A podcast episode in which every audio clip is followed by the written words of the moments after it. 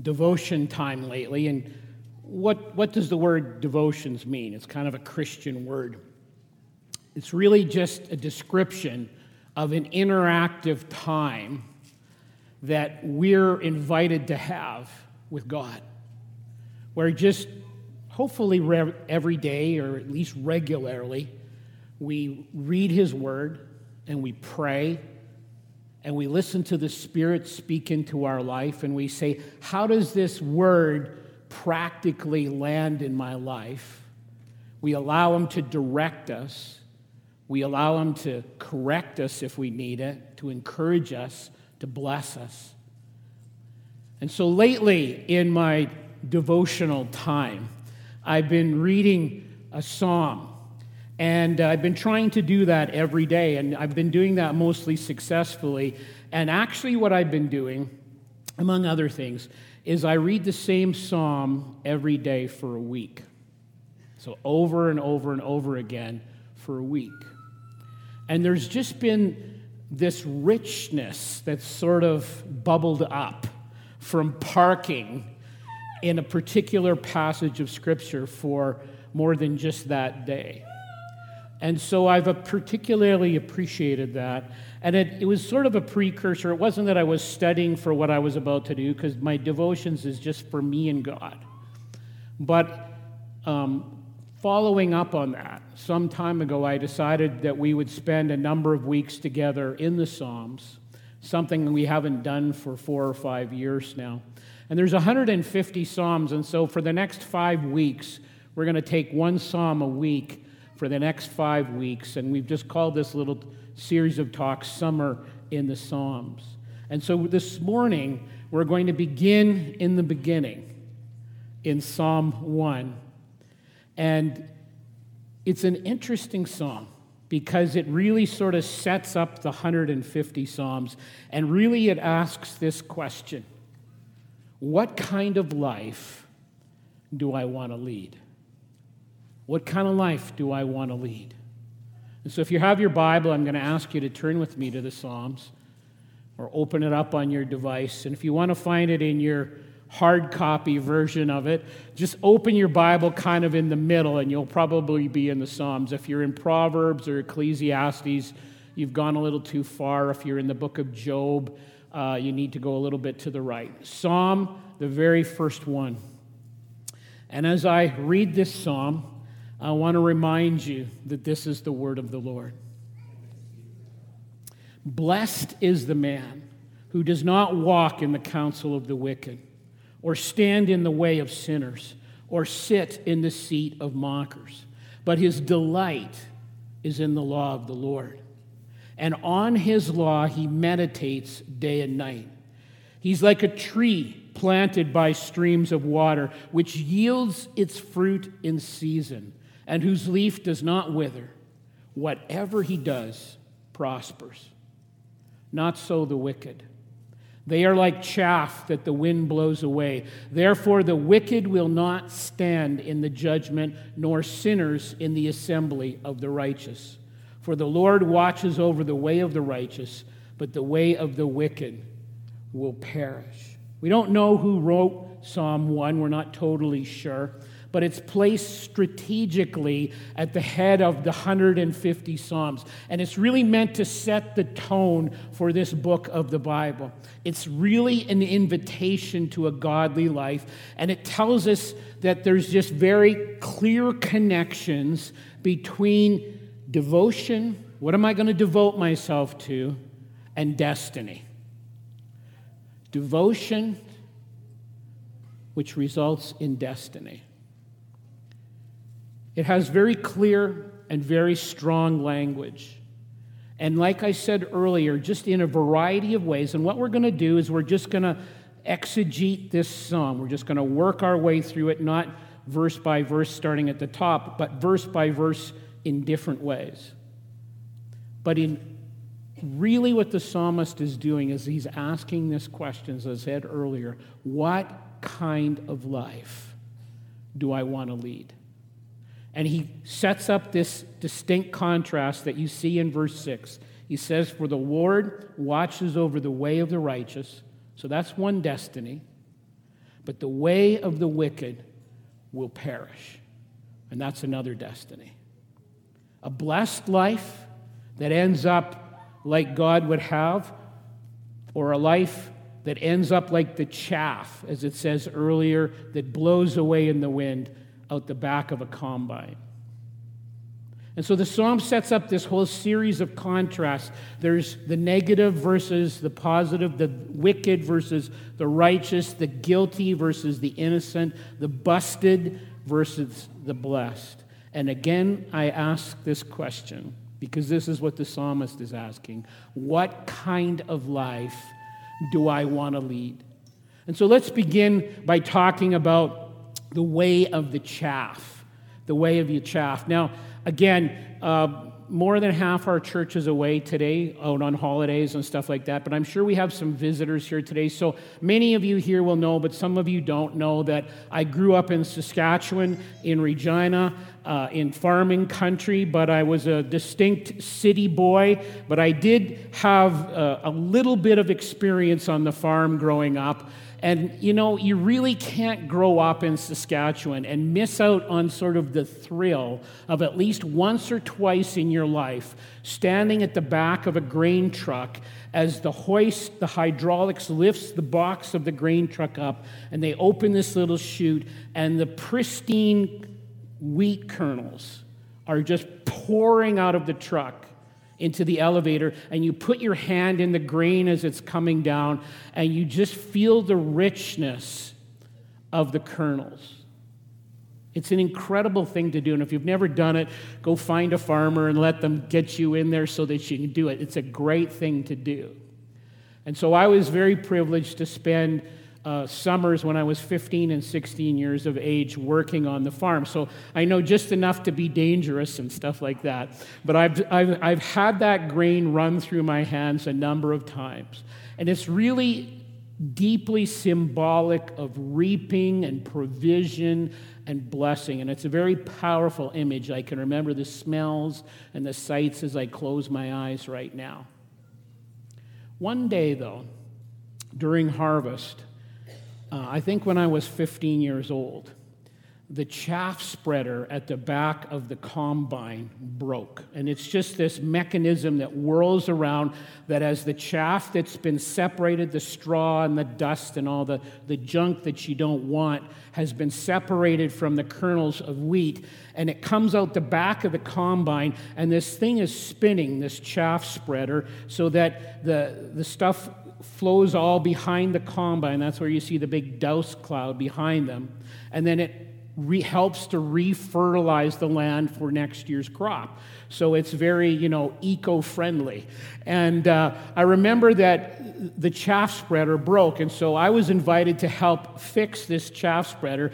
Which, if you know how much how good I am at fixing things, I didn't do too much. But I got to get down and bend down on the ground, and I'm underneath there, and we're pulling this chaff spreader apart with tools, and it's dirty, and it's dusty and you're coughing and you're hacking, and there's bits of chaff that are all over you and in your hair. That's back when I had hair. It's in your eyes, it's in your nose, it's itchy and it's dirty, and it's just not the most pleasant of things. When this Psalm 1 was written, of course, they didn't have mechanical devices like we have now, but they did it in a very different manner. And so, in the a number of times uh, I've been to a place called Nazareth, uh, just west of the Galilee in Israel. And in the city, the little community of Nazareth, there's an archaeologically recreated village from the era of the time of Jesus. So everything in that little five acre piece is authentically recreated based on what the era would have been like when Jesus was around. So this isn't what it would have been like in Psalm 1, but very similar. And so what they do is they take a mechanism, you can see the stuff spread on the ground, and a donkey pulls a heavy thing around on top of it, and it crushes the kernels out onto the ground. And then uh, a gentleman like this takes a wooden fork and he picks it up as you saw in the first picture, and he throws the grain, the chaff, into the air, and the wind, and you can see it in the slide that's there now, kind of. The wind comes along and it blows the chaff away. And this is the image that you're seeing and reading about here in Psalm chapter 1. And there's this dynamic contrast between the pristine wheat kernels and the chaff that nobody wants, and it just makes you itchy and cough and hack. And the psalmist creates this powerful picture, and he's saying to you, What kind of life do you want to lead, Scott? What kind of life? You want to be the wheat or the chaff? So, how do you end up as the chaff? Well, it's done through a series of choices.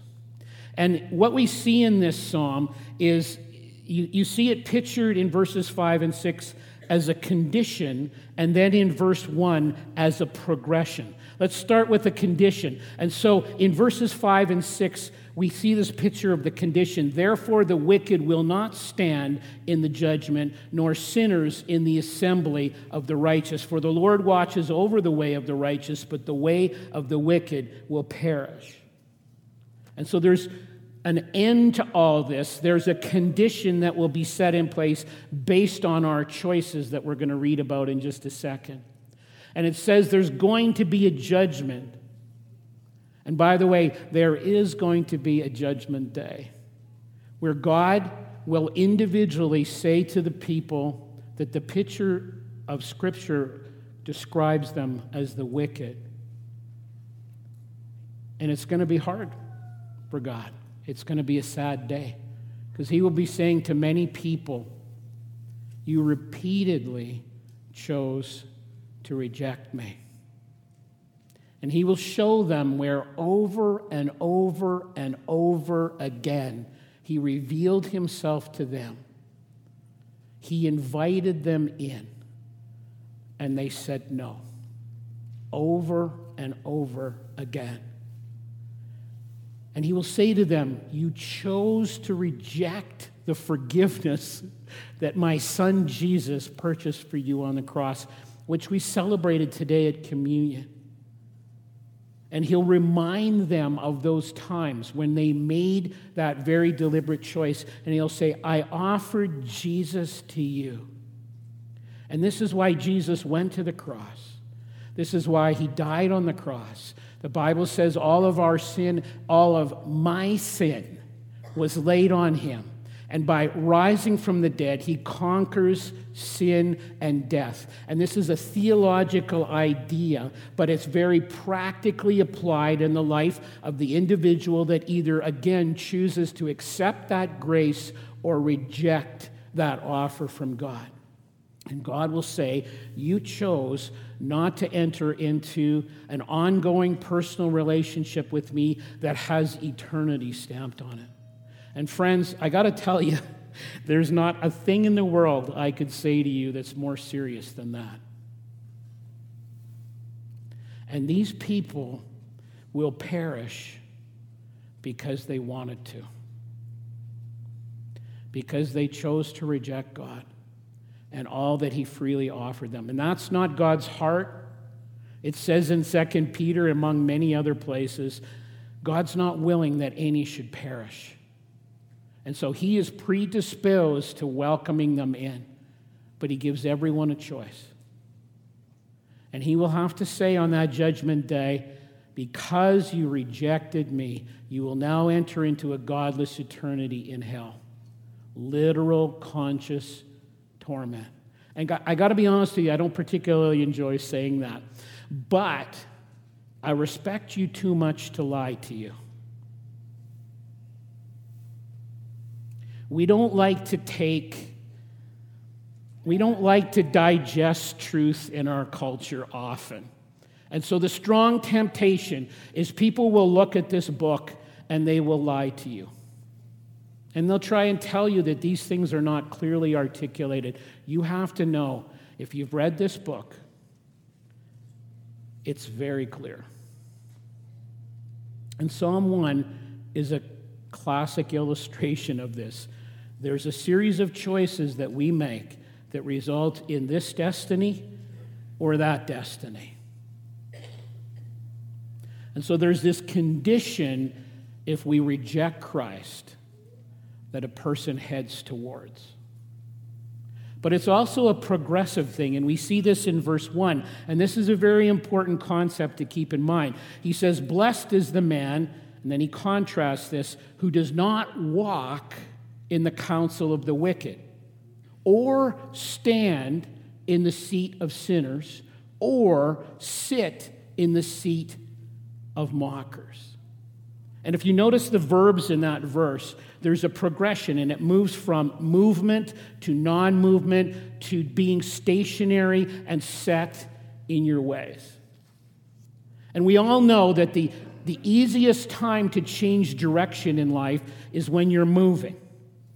And it becomes increasingly difficult when you stand still because you're not as fluid at that moment to make choices to change direction. And when we're seated, this is when it's the most difficult to make a, a change in direction.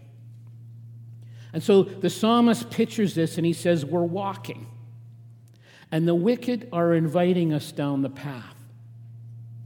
And they're offering up deeply attractive, sinful choices that might even appear kind of good at points on the surface. And as we're moving in life, that's when it's easiest to move away and to say, with Jesus' help, uh, you know, I'm not going to go there. And I'm going to step away from that influence and that destination. And I'm, I'm not even going to entertain that kind of counsel. And so, really, the psalmist is, he's sort of asking, and it's a very personal question who are you going to for advice in life? What are the sources that are informing your choices? Who, who or what are you allowing to speak into your life? And he's saying, when we entertain the ideas and the counsel of the wicked, who, not that they're all bad or that have all bad ideas, but they will frequently offer up ideas that stand in direct contrast to the truth of Scripture. And so don't do it, he's saying. But you're walking, and something gets floated out to you, and you stop and you start to mull it over in your mind. And this is the next step in the progression. And we contemplate it more seriously. And what we find happening at that point is we become in, increasingly comfortable with the idea that they're suggesting to us. And again, you've often heard me say this the Bible has never says, and it does not say that we should avoid pre Christians, people outside the family of God. If you know anything about the life of Jesus, you know one of the things that he was noted for was that he was a friend of sinners. He hung out with them all the time that John 4 passage that Jesus talked about, that Jesus, that Brian talked about with Jesus and the woman at the Samaritan well, she, she was outside the family of God, and this was scandalous in that culture for him to be doing this. But he deliberately, because God's heart are for the lost peoples of this world, Jesus reached out to her and brought her into the family of God. And so it's not a matter of avoiding people outside the family of God. The thing that Jesus did not do, though, is he did not take their advice on how to do life. He did not accept their take on approaching life. And they were, if you read his stories, they were always trying to get him to do this or to do that. And he would consistently say, no. And he would say this I am here to do my Father's will. I am here to do my Father's will. And so, even though he hung with uh, people, irreligious people outside of the family of God all the time, he didn't participate in their sinful choices. He didn't pattern his life after those choices. And then it says in verse 1 you go from moving to the place of standing still and entertainingless, to sitting down with the mockers of God and buying season tickets in La-Z-Boy chairs, and you get very comfortable sitting there, at least temporarily, until the reality of the choices you're making start to visit you in life. And so the psalmist says this can be both an overt and, and, and as well very uh, subtle thing, but it's ultimately destructive. And, and the things that, you know, I wrestle with personally, but I also hear from lots of people. There's two things I always hear with this as I see the progression unraveling in their life. They will say things, or I'll say things like this I can handle it. I hear this all the time. I can handle it. And then I hear the classic, they don't use these words, but it tantamount to this I'm a special case. I can handle it, and I'm a special case. And of course, these are lies from the pit. And we end up sitting in the seat of mockers. I read this.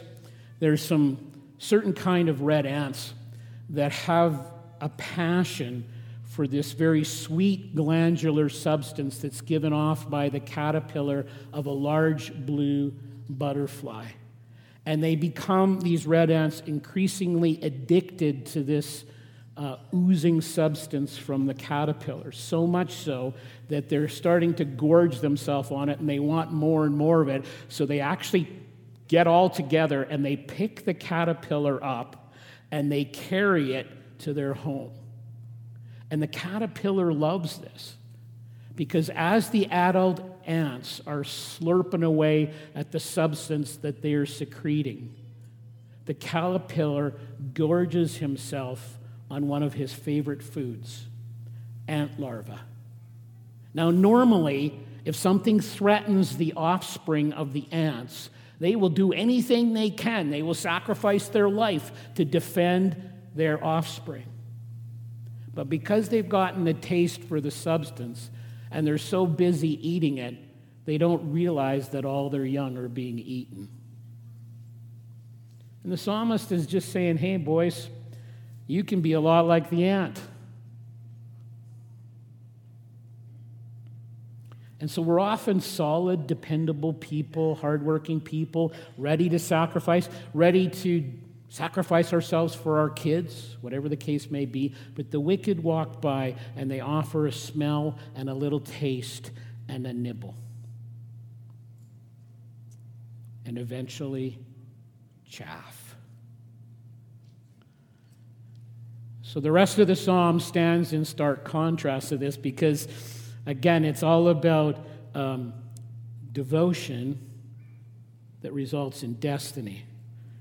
So then he says, listen, there, there, there's another path, and he, he calls it the way of the blessed. And so he says in verse 1 Blessed is the man, blessed is the individual who delights, it says in verse 2 and 3, who delights in the law of the Lord.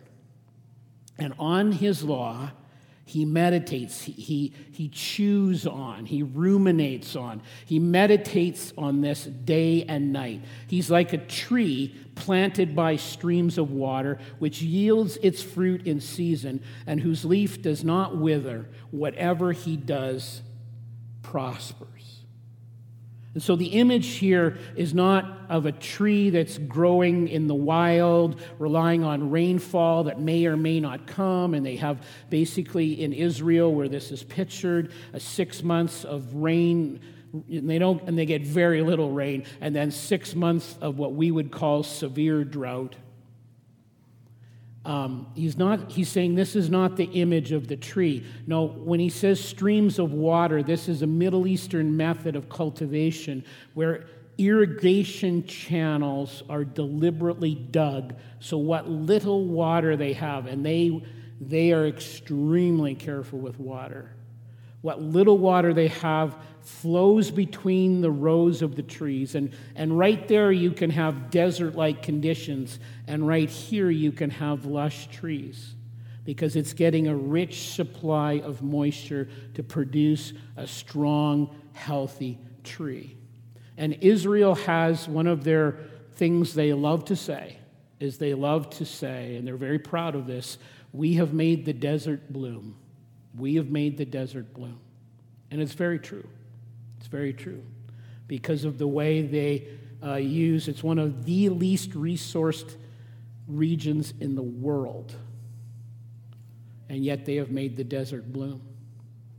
Think about where would we be without irrigation in southern Alberta. And certainly you can grow crop here, um, not like where I grew up in Regina, where you get these massive bumper crops with no irrigation. But here in southern Alberta, you can have some level of, of, of growth of good crop, but irrigation raises the possibility of much more significant return. And this is the kind of effort God puts into blessing the individual in Psalm 1.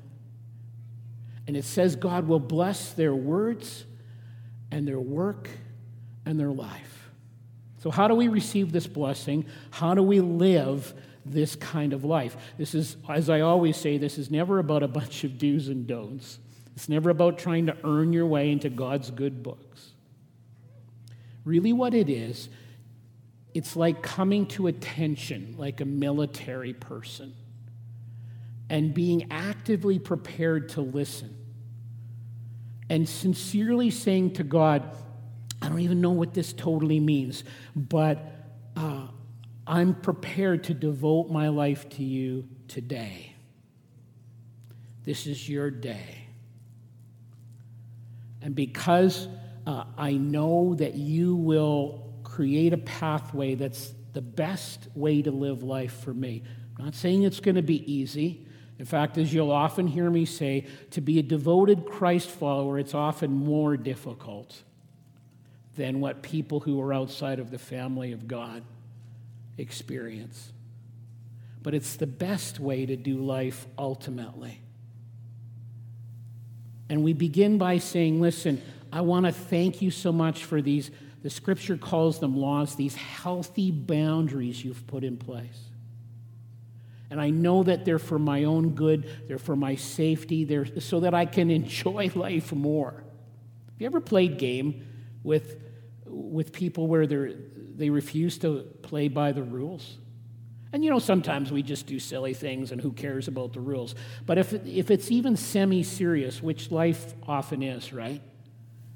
When, have you played with people that refuse to play within the rules? Or they think that somehow the rules don't apply to them? That gets old really quickly and frustrating really quickly. And so we say, God, in gratitude for all that you've done, I want to honor you with my life. And today, here's my life. Would you shape my decisions in light of what you've said in Scripture? Would you mold me into the kind of person you want me to be? And I'm actually going to delight in what you've written for me in my word because I trust you and I'm going to take it and I'm going to meditate on it. And when I approach his word that way, it means I, I begin to reflect on what's coming up in life in light of what he said in his word. And how does that actually impact it? That I'm going to determine to regularly take a portion of scripture. Maybe it's a small amount, maybe it's a larger amount. And I'm going to consider it. And I'm prayerfully going to consider it. I'm going to mull it over. And I'm going to say, God, how does this get really up close and personal with me? I don't want this just to be another talk that I've heard or another passage that I've read in a purely informational way, but in a practical, life changing way. So let me give you an example. Let's say you were reading uh, Romans chapter 12, verse 9, which says that love is actually sincere. Great concept. You know, it's kind of up in the clouds there somewhere. Love is sincere. Uh, but as I consider that, and as I prayerfully consider it, I say, God, I'm going to work today. And there's this person that I'm going to have to interact with. What does it mean? What does it really mean, Lord, for me to love that person sincerely? I'm not saying you take abuse from them or whatever, things like that. But what does it really mean to love them sincerely? What does it mean in that context or with my kids, this situation with my kids? My spouse has called me, there's been a deal with uh, one of my children, and I'm coming home later and I'm going to have to interact with this. What will it mean for love to be sincere with my child in this situation? I love them, but I'm going to have to step in and I'm going to have to bring some correction. And I bring this correction and this discipline because I do love them. In fact, it would be distinctly unloving not to bring correction. So, what does it really look like in a measured way for love to be sincere in this situation, Lord? I'm not totally sure. Would you help me know? And then, just as importantly, would you fill me with your spirit and empower me to actually love sincerely? And so, God rolls this scripture over and over in our mind. And by the power of the Spirit, as He reveals this to me, I live it out. The way of blessing is progressive as well. And so eventually, in the power of the fullness of the Spirit, I begin to see larger and larger amounts of life in light of Scripture, in light of the leading of the Spirit. And the Spirit's leading will always be consistent, never inconsistent with Scripture. And, and it begins to flavor and impact more and more choices that I make every day. You know, some of you have heard me say this, but once in a while I'll cook things, not very many things and not very good. But one of the things I do cook once in a while is chili. I think I've told you this story, some of you, anyways. And everybody makes their chili differently depending on their mood and their preferences. But maybe you add hamburger and Maybe you add onions and tomatoes, whole or crushed, and some soup perhaps, and different kinds of beans, and maybe mushrooms, and of course, a variety of spices, and maybe you add other things as well. And you more or less put all of these things in a pot, and you begin to season it, and you put in chili powder, and you put in one, two, or three tablespoons, and when Debbie isn't looking, you put in one or two more because you like it a little spicier. And uh, you, you get it flavored, and you begin to cook it and as you're stirring it, and when you first taste it, you think, I need to add more spice. But I've learned with chili to just pause at that moment because it's best to heat it through thoroughly and stir it. And increasingly, what happens, the spices begin to get released and they begin to permeate the dish more and more and flavor it. And you need to be patient and give it time to work. In fact, what I, I've found, anyways, is it's best to heat it thoroughly through let it cook through, and then cool right down. And then, actually, when you get closer to eating it, to heat it back up again. And again, it just allows another layer of spice to flavor and permeate the mix. And it makes the chili good.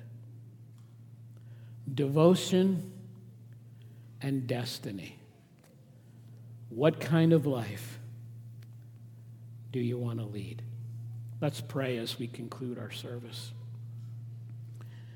And uh, as I conclude in prayer, if you'd like to come and pray with someone about anything, Daryl is going to be up here on the right, my right, your left. He's one of the leaders in our church. He'd be honored to pray with you. Uh, let's pray together.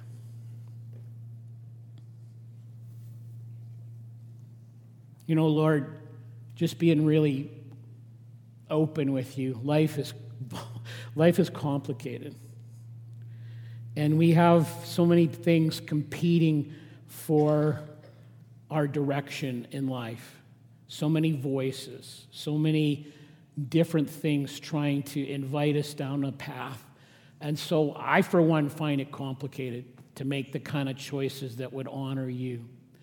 And so I pray that you would give us real clarity because we do believe down in our heart that your way is the best. Help us to understand your way. Help us to in very practical ways. Take what you're saying and by the power of your Spirit, then implement it in our day to day life. And sometimes, Lord, uh, your choice is very clear, but maybe I don't have the courage to do it. So, Lord, give me courage that only comes from you, that only comes from the power of your Spirit at work in my life. And so, Lord, I pray that you would do that for each person that's here this morning. And I ask this in the precious name of Jesus. Amen.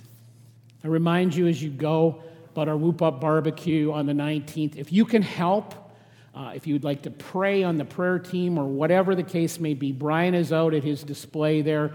You can sign up. Be sure you come, and we'll celebrate with our friends and new friends together. Amen.